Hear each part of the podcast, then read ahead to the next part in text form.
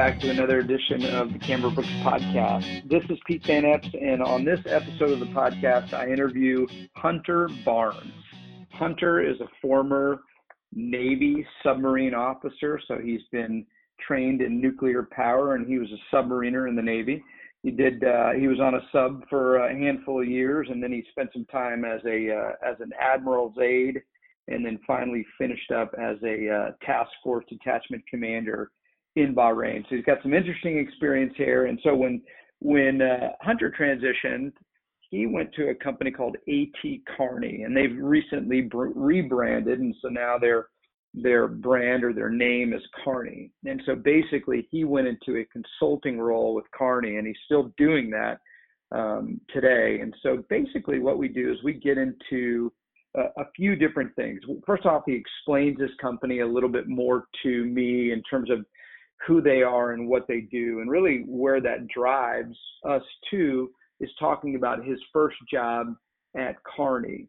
When he was first in the role, he was heavily into analytics. And so we started talking about, um, he, he, used the phrase like Excel Ninja and uh, um, the toolkit of a of a, uh, a, consultant in terms of Excel and SQL and Tableau and R. So really going relatively deep on analytics, and I think it's an important thing to appreciate uh, in consulting how how analytical someone would need to be to get into that type of work. And and and uh, Hunter does a very nice job of breaking that down for us.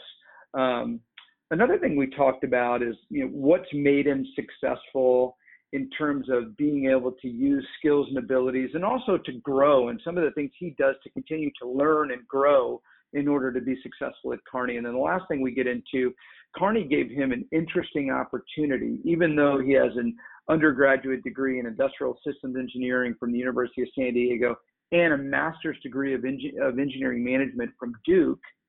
Um, Kearney afforded him the opportunity to go to Oxford for a one year program to earn his MBA. So while he was still gainfully employed at, at Kearney, they sent him off for a year to get his MBA, which is a little unusual. Most programs, most companies uh, aren't set up to do that, but in this case, he had the opportunity to. So he tells us a little bit about his experience uh, at Oxford and uh, and what he learned and how how he's been able to apply it. So he's an interesting guy with some great experiences, and I think you'll like to hear his experiences. And so um, before we start the the episode with Hunter, course, if you want to know more about Cameron Brooks, who we are, what we do, a couple different places to find us, but probably the best place to start is to go to our website, cameron-brooks.com. Lots of uh, content that you can use to learn more about who we are, what we do. Of course, pick up a copy of PCS to Corporate America, written by Roger Cameron, now in its fourth edition, co-authored by Joel Junker and Chuck Alvarez, uh, two of the primary leaders here in our organization. Of course, every penny that we make on the sale of PCS, we donate to the Nimitz Foundation, which is a 501c3 located in Fredericksburg, Texas. So, uh, yeah, to learn more about us, go check us out on our on our website. Uh, okay, without further ado, here's my conversation with Hunter. Okay, Hunter Barnes, thank you so much for. You're out in Seattle today, so the earlier morning phone call for you. I definitely appreciate you being on the call today. Yeah, sure thing. Okay, so let's kick it off. Let's let's start. Tell everyone a little bit about your military background. Prior to making the transition, what did you do? Okay, uh, before the transition, I was a submarine officer. So I was uh, originally based on a ballistic missile submarine out in the Seattle area, coincidentally, and uh, spent three years out there. Then transitioned into a much, much more uh, uh, role that was much more directly related to senior leadership. So I was the mm-hmm. admiral's aide to the submarine force commander out in Japan, and uh, that in turn led to a uh, uh, uh another follow-on shore tour in Bahrain as the undersea uh, warfare operations officer for Fifth Fleet and that became kind of my launching point into corporate America. So I partnered with Cameron Brooks in that very last year out there in Bahrain and had basically all of my practice interviews and preparation and things like that uh, in Bahrain, uh, working with Cameron Brooks, so that basically within one week of separating from the Navy, I was at a career conference that uh, the team had planned out for me, basically almost half a year earlier. Mm-hmm. You know, it's it's interesting. Obviously, most of the people with whom we partner transition from the states, but there are people in Asia and the Pacific and Bahrain and Europe who have to deal with you know making the transition from abroad. And a lot of people, I literally just earlier this morning finished a webcast for folks out in Asia and trying to explain it's doable. Most people think, well, let me PCS back to the states and then and then figure out how I'm going to transition. But there is a pathway here, and uh, and can you just touch on that for just a moment, though? Like when you were in Bahrain, yeah, you know, obviously, obviously we were working together, but but you know, you're you know 12 hours away or something along those lines. How was that? How did you feel, and how did you ultimately cope with that? There, there is. unless unless you're working on maybe an aircraft carrier or a, or a submarine for that matter, there is no difference in uh, the transition activities and what you're doing. I guess the only difference is time zones, but mm-hmm. ultimately, I mean, ultimately, uh, the challenge was to me to, uh, you know, craft my resume and continue iterating on it and basically evolve it into something that could be digested by non-military organizations. The challenge to me was to go back and kind of continue iterating and developing myself and interviewing, and mm-hmm. that is just kind of a time zone piece. Uh, mm-hmm. But uh, we did a lot of practice interviews, and then I also basically, I think I talked to maybe 10 military officers during that year who had transitioned through Cameron Brooks. So I think I can't really see how that would have been different if I was, you know, in North Dakota, Texas, mm-hmm. or Hawaii. Mm-hmm. Um, and so, uh, uh, anybody who's thinking that they need to take a couple months back in the states uh, uh, prior to engaging in the process, well, you're kind of going to be interviewing everywhere anyway. So mm-hmm. uh, I, I can see why if you need to get grounded for certain reasons, like for family and things like that, then that's important. But otherwise, uh, I can't see really any big difference uh, coming from abroad. And the Navy basically and drove to a Cameron Brooks uh, conference in North Carolina. Um, uh, immediately after. Like my first day on terminal leave was the day in which I interviewed with the employer that I've been with for the last five years. So it was okay, pretty yeah. pretty efficient handoff. Yeah. Well, and the difference is, you know, the big difference for for those who are listening abroad and is we actually do go to Europe. I'll be in Frankfurt and Hamburg, Germany next month. But you know, we don't go to Japan, we don't go to Bahrain, we don't go to Korea and so there, there's an issue there where you're not really coming to any interview skills prep workshops and things like like that. But like you said, it's it's overcomeable. It's not, you know, there, there's a there's a pathway. I think the big difference is most people in the states will come to the conference two months before they start terminal leave, and they'll really do the follow up interview process while they're still on active duty prior to terminal leave. Whereas Bahrain, Japan, Korea, uh, Europe, you know, those places typically, like you did, start terminal leave right during or right um, right before or right when the conference first starts. So those are the two main differences. Yeah, okay. timing that hmm. conference is, is is key. It's critical. It's important, and mm-hmm. uh, it mm-hmm. it has mm-hmm. to be the right time for the person uh, for the person who's doing it. So for me, I was able to largely control my destiny um, and it's it's not always the case with other folks. Okay, so you came to the conference. You ultimately did three follow-up interviews. So you got on a plane three different times, and ultimately from those received offers for, from everyone and accepted AT Kearney. First off, who who is AT Kearney? Let's start there, and then and then secondly, maybe you can run these together why did you ultimately select that company? Yeah. Um, so on Kearney, so uh, quick update. uh, we've just rebranded as a firm, so now we're just Kearney. We've dropped Just the uh, A okay. and the T. Sorry. Gotcha. Sorry Uh, about and, that. Okay.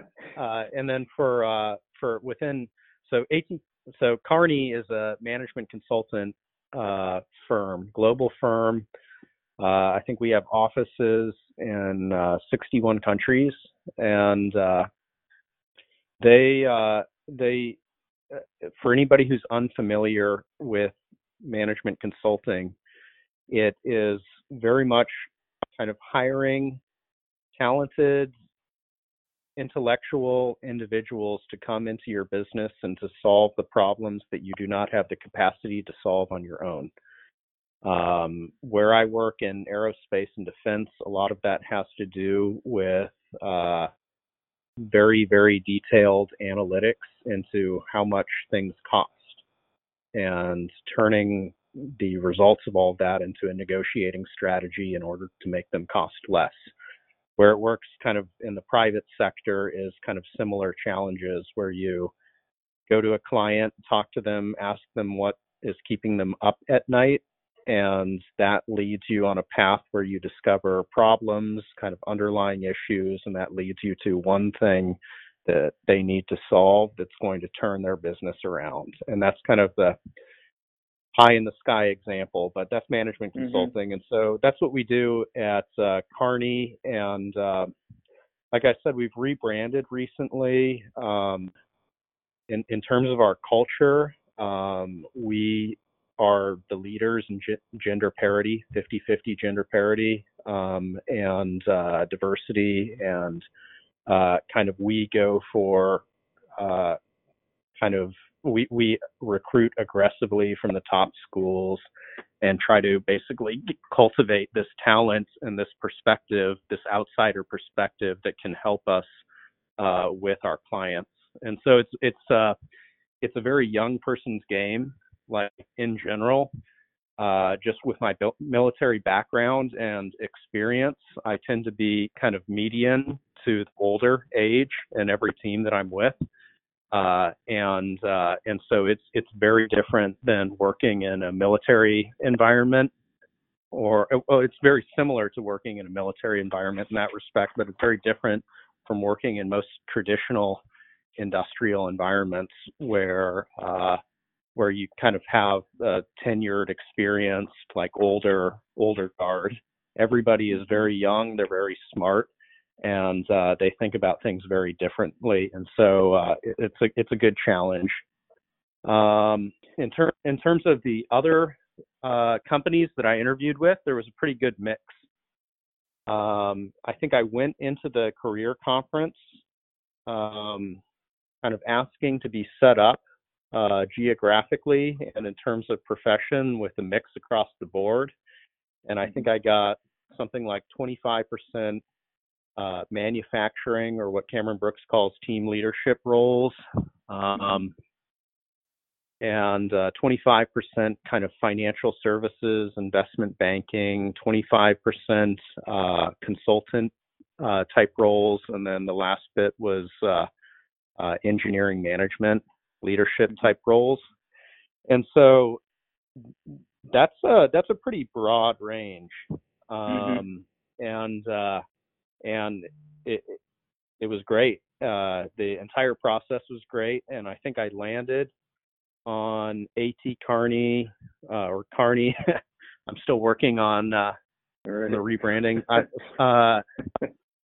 uh, um, I think I landed on Kearney in part because of the uh, community that I that I kind of felt with them. Uh, they have a very they had a very small DC office when I joined, and there were something like only a handful of partners uh, that were working there, and I interviewed with every single one of them, and it was very clear that they're trying to build a community uh, out there, and they're very concerned about ensuring that the people that they take in you know wanted to be grounded and were there for the long term and that just felt very different from a lot of financial service or investment banking type operations where um, uh, where you you may just be inducted and then kind of put to the test, and there's an expectation that there's some attrition along the way.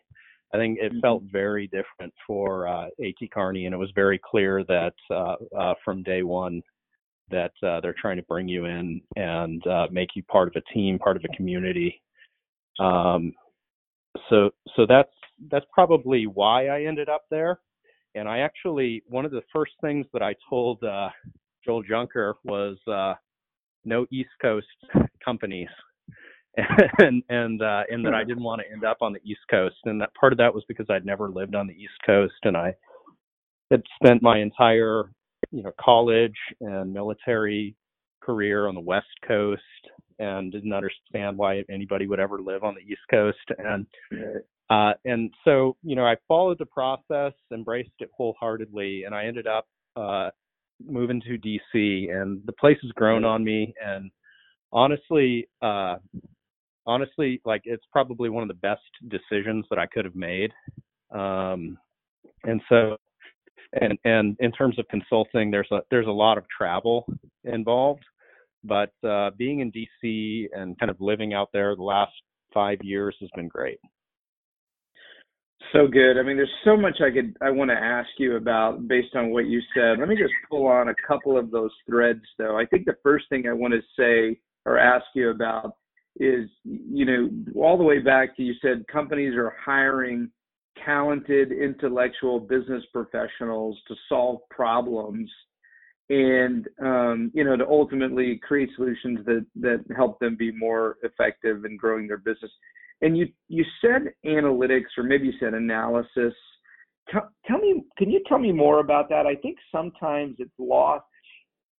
Most people think when i talk when i talk to a military officer and and i say hey what do you what are you generally interested in we kind of start there on a broad range and they say oh i really want consulting and i say well, okay tell me more tell me what you think about that or what do you know about that i think the preponderance of people think that you know consulting is me coming into a business and looking at their processes and offering different processes. And I don't mean to dumb it all the way down to that, but that's generally what I hear.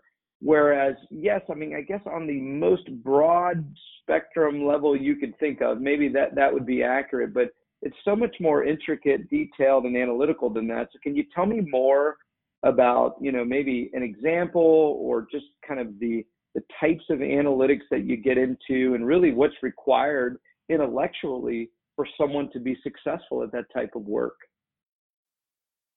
Yeah, yeah, that's a very important question. Um, so, doing analysis, analytics is at the core of management consulting, so much so that it's the challenge that shows up in the very first interview. So, Cameron Brooks, uh, day one interview in North Carolina, uh, I met the uh, partner actually that I'm currently working with. And at that time, he was not a partner, but he gave me my first case interview. Um, and uh, a case interview is a uh, challenge in the form of an analytical question about a business operation. And uh, and you basically have to work your way through a math problem and you learn a little bit more about the business and the math that you do leads you to some key issues uh, and then you talk about how if you change the variables change the constraints what might happen and then that leads you to coming up with some recommendations so the case interview in that sense is a microcosm for the actual work itself. And the work itself is is all basically uh, in order to actually identify or diagnose a client's problems. They don't simply just tell you this is the problem, fix it.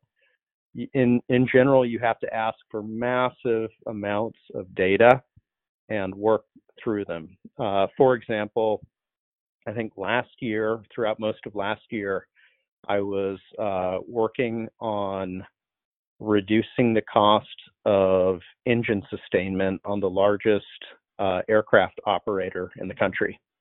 And so, in order to do that, I looked at every single engine, but also every single part within every single engine in their entire fleet and how often it was being replaced, why it was being replaced, and how much it cost to replace each part each time. So for each engine, that's about 5,000 parts, and for a fleet uh, that's kind of well over a thousand engines, uh, it becomes pretty a pretty detailed analytical challenge in order to parse through that information, identify trends, and then take those trends and then identify what they can do in order to uh, fix those trends. And so the actual tools that you use for that, um, one of them is Microsoft Excel, but then there's some others, um, Tableau, SQL, VBA. Um, and so those are all kind of in the consultant's toolkit. And no consultant is created the same. There's different folks that have invested a lot of their personal time and energy into developing themselves into an analytical warrior, uh, uh, so to speak, and then other ones mm-hmm. who focus on other skill sets and things like that. And so um, that's kind of a little background into that. Now, where that mm-hmm. came, uh, where where that became important in my transition is that uh, I joined Kearney as a senior business analyst. So, uh, in general, uh, the business analysts and the senior business analysts are the ones who are responsible for all of the analysis. And uh, and so I joined side by side with uh, Excel ninjas, so to speak, and people who have who had done kind of internships or maybe a little bit of career experience where they knew all the best practices uh, and they'd worked for financial service firms they'd worked on wall street and uh, and so there's a there's a great amount of training that the company gives but even with that training i still tried to discipline myself to try to learn something new every single day in order mm. to make myself sharper and better. And uh, and to that to that effect there's a lot of great youtube videos and uh, tutorials and things like that. And that is where uh, analysis really comes in. And it becomes almost kind of an ethos. Uh, that became kind of almost an ethos for me in terms of identifying ways kind of every single week in order to take recurring tasks or recurring kind of analysis um, activities and reducing the time for them, automating them, finding ways to do that, and that uh, that entire practice definitely streamlined my way through business school, and it also has kind of made my personal life uh, a lot more efficient as well. Yes, yes. Um, so, is it possible for someone who doesn't have the intellectual and analytical chops, if you will, to be successful in this type of work? Is it possible? Is so like you know binary, right? But uh, hopefully you get the heart of what I'm trying to ask. I mean, is that a must? Do you need to be not an Excel ninja or an analytical warrior, but but someone who really has the capacity to interact on a on a on a mathematical and intellectual level to be successful at management consulting? Um, I mean, people come in all types, and mm-hmm. the in terms of the analytics, that will if if you are a rock star in the analysis, but you're unable to communicate, or mm-hmm. you always communicate at too detailed of a level, mm-hmm. then you'll only be able to sustain yourself through the analysis through the analyst role. Mm-hmm. Um, and so, so if I was kind of gonna equate these, uh, that's maybe like through the lieutenant, first lieutenant or lieutenant junior grade role. Uh, mm-hmm. You'll never you'll never be a captain or a you know full lieutenant. Uh, and so everybody has to be rounded in in some way. And a big part of consulting is quickly reaching for the next rung and being the person who uh, communicates with the client every day and guides them along the way and helps them through challenging uh, problems. So if you if you come in and you don't have that that maybe that background or that capacity, then you're going to have to close some gaps.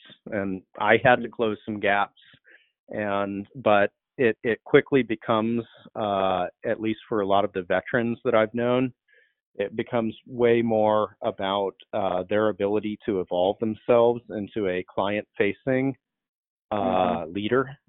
Um, and quickly, quickly, you'll have analysts who are working with you, and they're trying to prop you up and make sure that the engagement goes well and they'll do the analysis and a lot of a lot of times we just don't have data uh, from the client or from the client's counterpart suppliers things like that and in that case we do research and so it's it's a very broad multi-spectrum uh, challenge and uh, and it doesn't doesn't just boil down to just that analysis piece uh, gotcha. that I described earlier.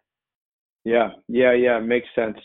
Um, that's really helpful. I, I, I, it's helpful to me for sure, but I think it'll it'll be helpful to people who who want some more insight into this specific. I mean, you know, when we classify consulting, we it's just a subcategory of our classification of quote business analysis, and it's obviously based on what you've said. That's extremely appropriate but um, but I think it'll help people to get a little bit of an insight. But let me ask you a couple more questions as it relates to the nature of your work first off, what what do you think is the best thing about your job today, right now?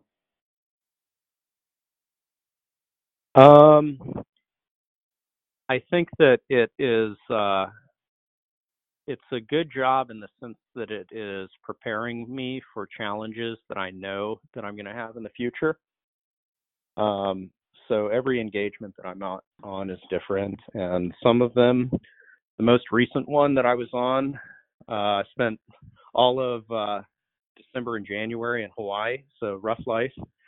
Uh, yeah. But uh, but a lot of it was change management and transformational, and going into an environment where uh, uh, things were not done in the most efficient way, and in general, people did not want consultants to be there, mm-hmm. and uh, and kind of figuring out, working with them to understand their challenges, understand their perspectives about the business operations that they worked in, and to work with them hand in hand uh, in order to actually turn things around, in order to show them that they could turn things around and enable their success and show them basically how much they could do on their own and then how much further they could go.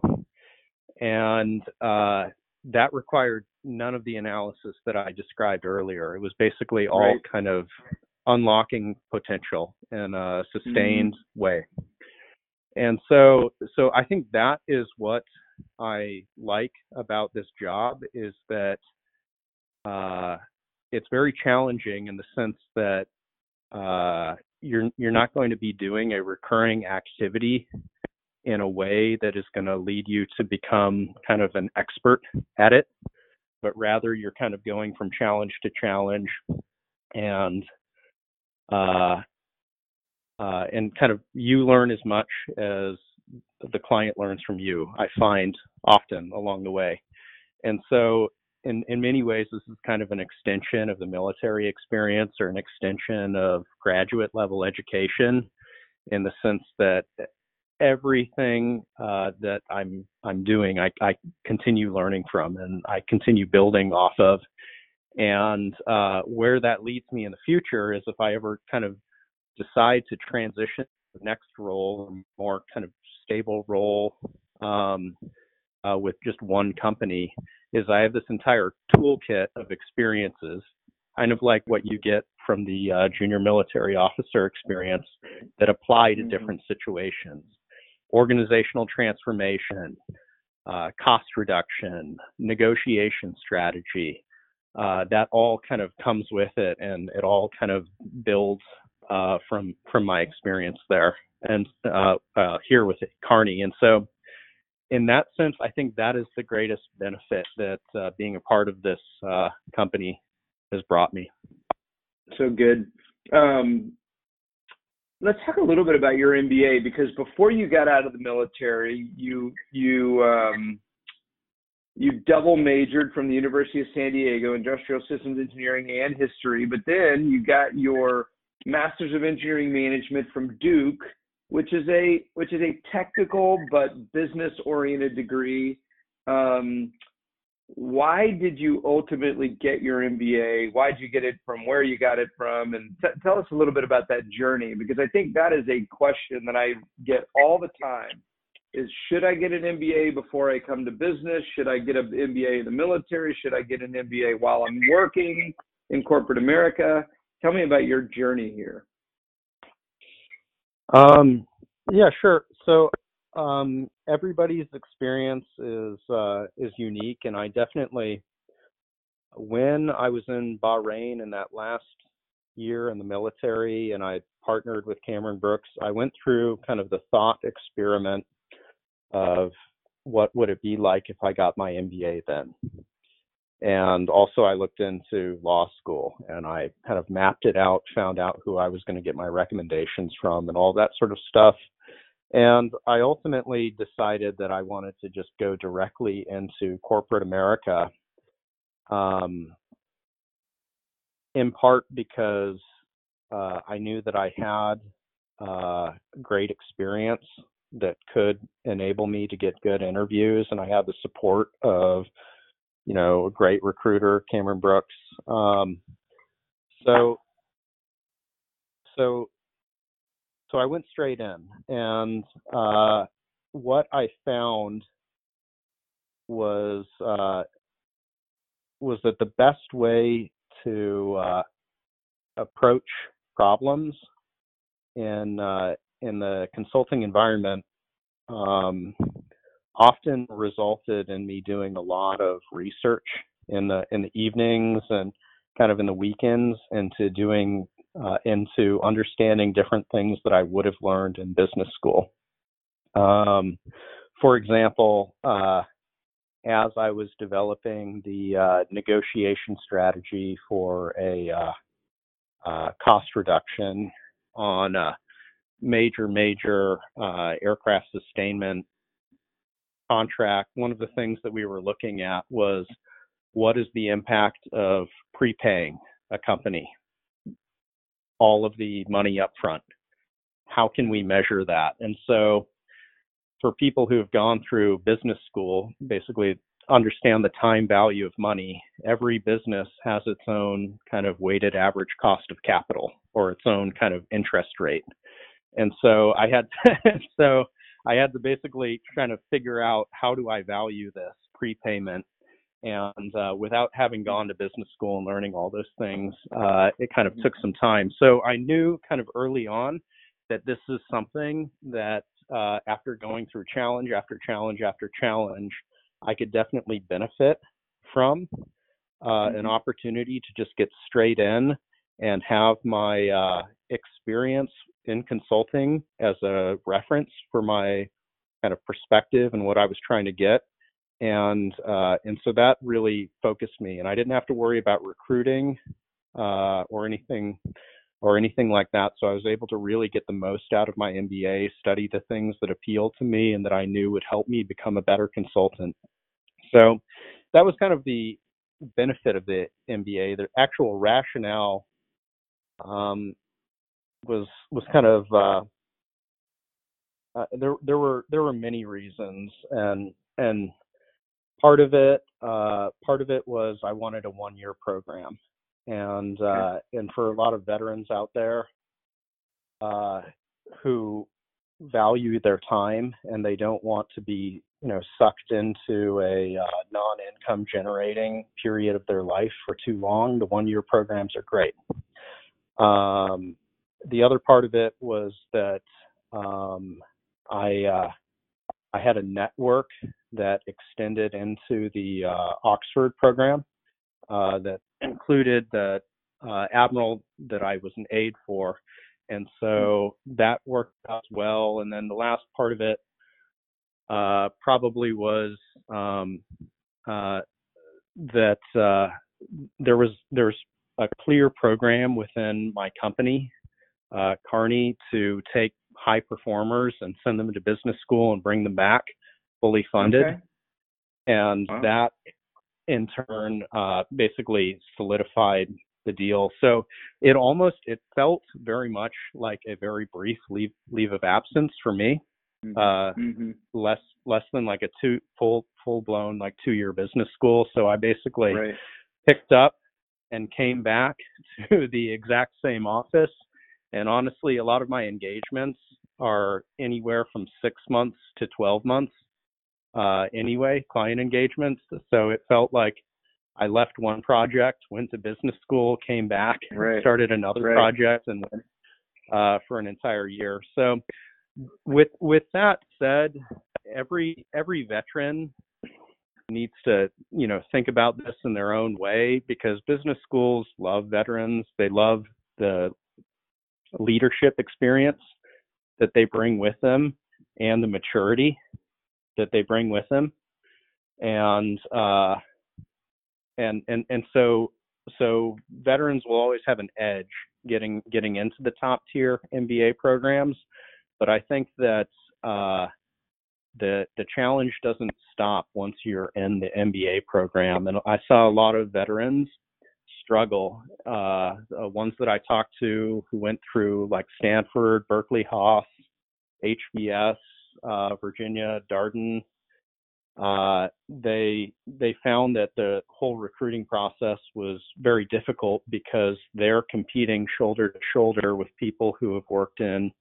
uh, intern who have interned or worked with some of the top financial service firms, management consultancies, and the like, and they're just as equally uh, not equipped to uh, shape their experiences and uh, and uh, kind of their capabilities in a way Mhm. that uh, recruiters understand. So the the guys who are veterans at Oxford were, you know, were were struggling actually to communicate and to to speak with corporate recruiters uh, that came to that school because there's just not an element on the career service side that can help them uh, adapt their resumes and do kind of all the heavy lifting for them.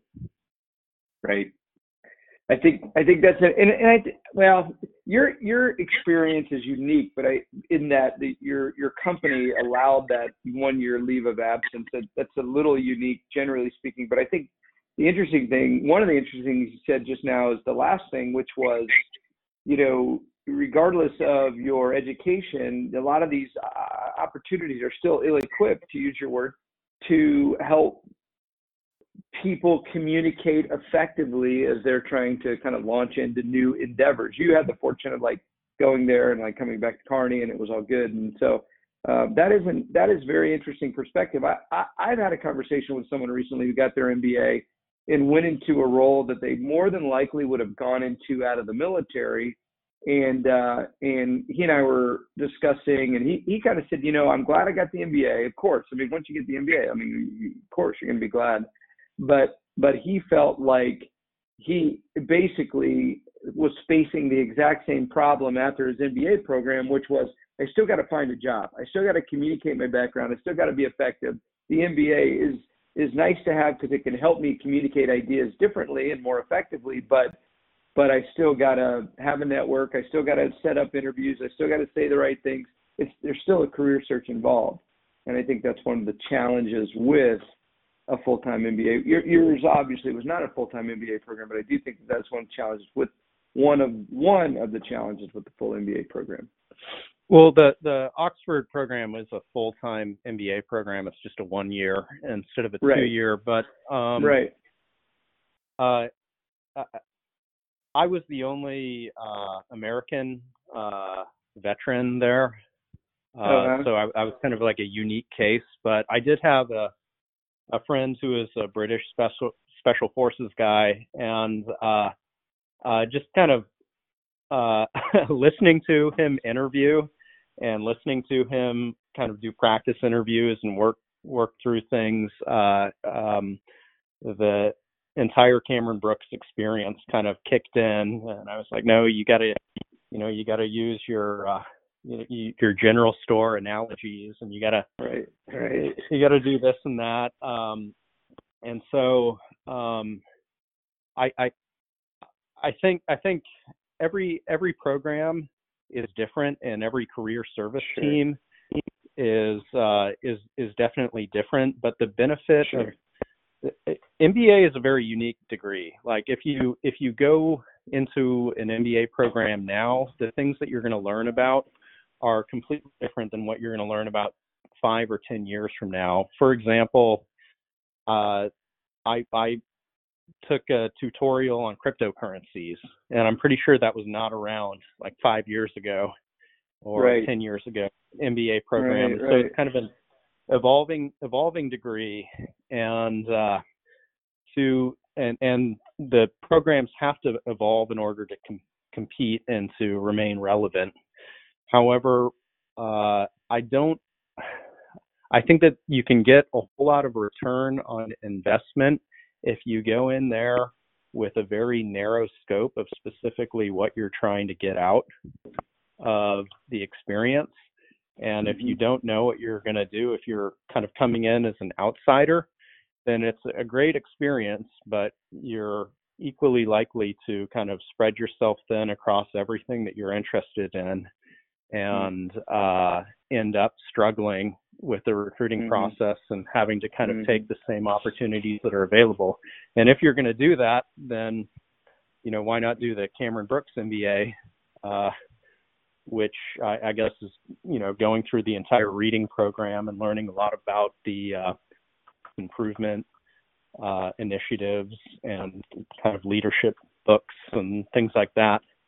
Sure. Uh, where you're able to speak knowledgeably about business, but you actually you know, semester of accounting and finance and things like that. Sure. Right, right.